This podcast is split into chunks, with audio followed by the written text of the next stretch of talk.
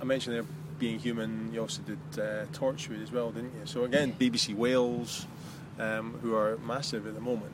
Um, would you like, and you're now filming in Scotland. Would you like to see Scotland kind of rising up to the, the sort of levels of of Wales and come back up here and do more? Really, would you like to be?